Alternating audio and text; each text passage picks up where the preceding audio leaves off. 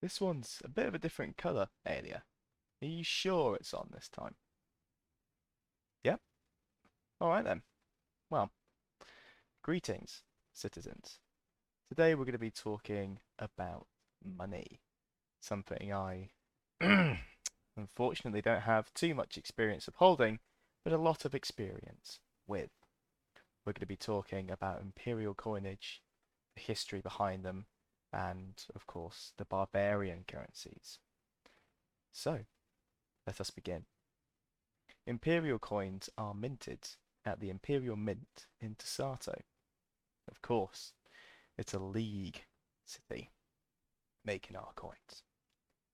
The coins are made of steel rather than any kind of precious metal, and since the reign of Emperor Giovanni, the empire has operated a fiat currency, with the value of all imperial coins derived solely from their backing by imperial law.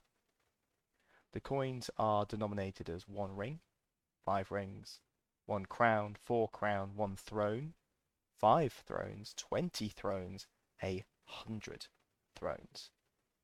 Now, there are twenty rings to a crown and eight crowns to a throne. For those of you listening who might not be so familiar with what things cost on Anvil Field, you find that five rings will typically buy you a pint, whether that's of mead, ale, something else. Maybe 10, 15 rings for a glass of wine or something stronger. Five rings might cover a shot, but for a cocktail it could be 10, 15, even 20 rings, otherwise known as a crown. And when it comes to food, a simple slice of bread and a hunk of cheese, again, could be five rings. But something more formal, like the Marcher's pig in a bun, will cost you a crown.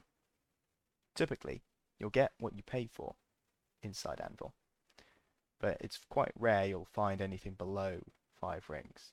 Often those rings come as change or shrapnel or in the fine splitting of deals between brokers and other merchants. Let's say you want to define a mana crystal as being worth 33 rings. That's where the single ring pieces are most used. Now, as a general rule of thumb, a crown is a more significant expenditure. A fine meal or a bottle of wine from a prestigious vineyard might cost a crown. Citizens who deal mostly in crowns tend to be wealthy. They are often business owners or run a prosperous farm. A ring generally represents a suitable payment for a minor task, or the cost of an item such as a simple meal or a very simple bottle of wine or beer. Citizens who deal mostly in rings tend to be towards the bottom of the economic pile. Another note around a ring is that the freeborn will often give you a ring for passing a message along. So if you fancy running round Anvil Field, carrying messages is a good way to make a cheap bit of coin. Finally, a throne. A gold, beautiful coin, if I do say so myself. A throne is a serious expenditure. Eight crowns, indeed. The movers and the shakers of the empire deal in thrones for preference. The imperial senate particularly deals in thrones. Anyone who makes transactions at this level is considered to be amongst the richest people in the empire. Now, prior to the foundation of the empire, each nation used their own coinage, generally stamped from precious metals. Each nation had their own exchange rates based on the perceived value of the individual coins, although some coinage was stronger than others. The freeborn silver moon, for example, was recognized by most nations that eventually became the empire. Likewise, the Navari copper thorn tended to be accepted wherever the early trods extended. Now, all these various currencies created a problem when the empire was founded.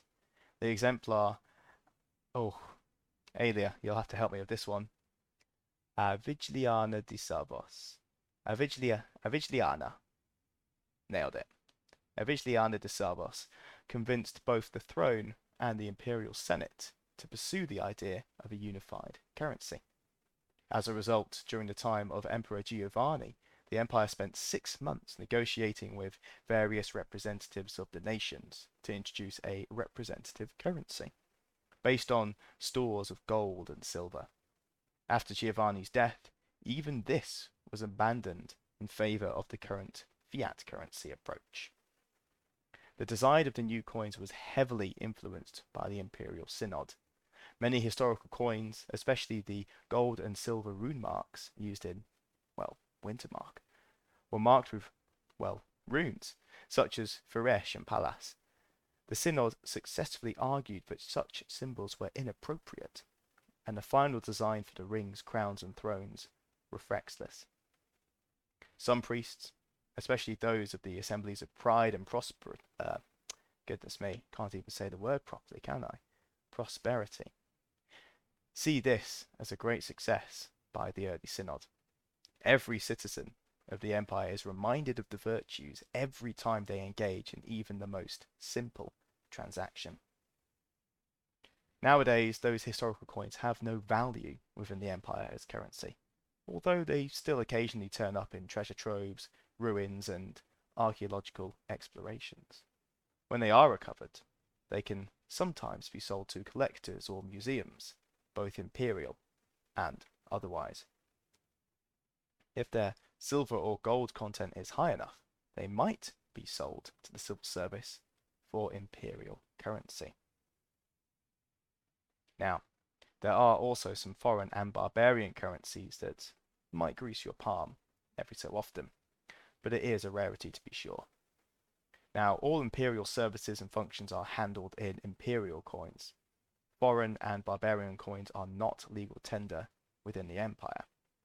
Foreign visitors know this and rarely bother trying to bring their own currencies with them, preferring instead, wherever possible, to draw upon caches of imperial money built up through trade. Now I can say myself I've never seen one of these barbarian coins, but I'm sure they're nowhere near as virtuous, shiny, or indeed as satisfying to hold as a good imperial crown. Now, the final part here is around Bourse certificates.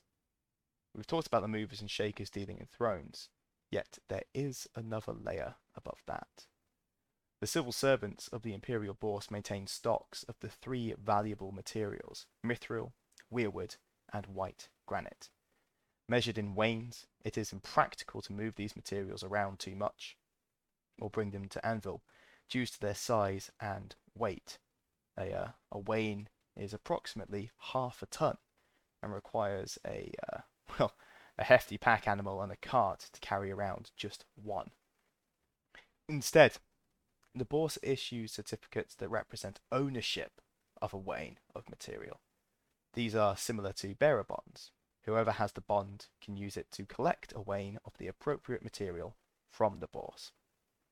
Now these bourse certificates exist both to facilitate trade and construction within the empire and with foreign nations. These documents are carefully made to defy forgery. As such, they are accepted at face value not only throughout the empire, but by civilized foreign nations too. An Asavean merchant or a Jarmish magician prince knows that their representatives can visit the empire and claim mithril, weirwood, or white granite in return for a bourse certificate. Likewise, an Aksu trader could arrange a deal with an imperial citizen where they deposit some weirwood at Crown's Key, receive a bourse certificate, and transfer ownership to their contact, simply and effectively. Truly, the Empire is one of the premier nations in this world.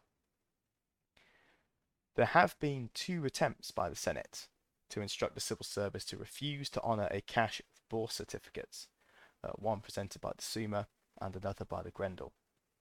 Both have been struck down as unconstitutional, citing the bourse shall be free of all interference of the Senate.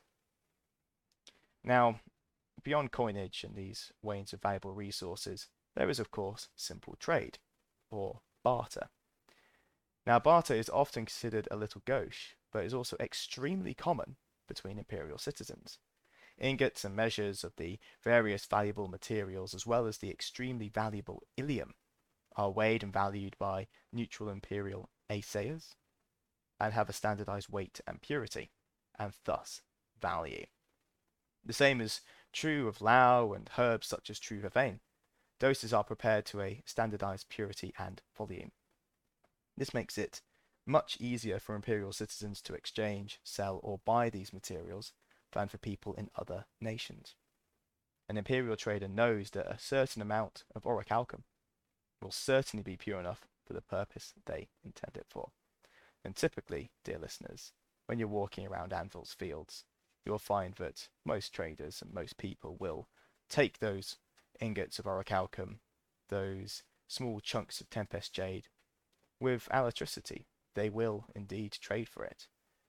If it's coming to buy a cake or you know, some kind of food, I'm sure most places won't mind as long as you tell them in advance. But again, that's my personal experience, and maybe someone of my undeniable charisma gets away with more than other citizens. But until next time, dear citizens, stay safe, be wary as you cross the trods and roads of the Empire. Keep a watchful eye on what's around you, and a careful hand on your coin purse.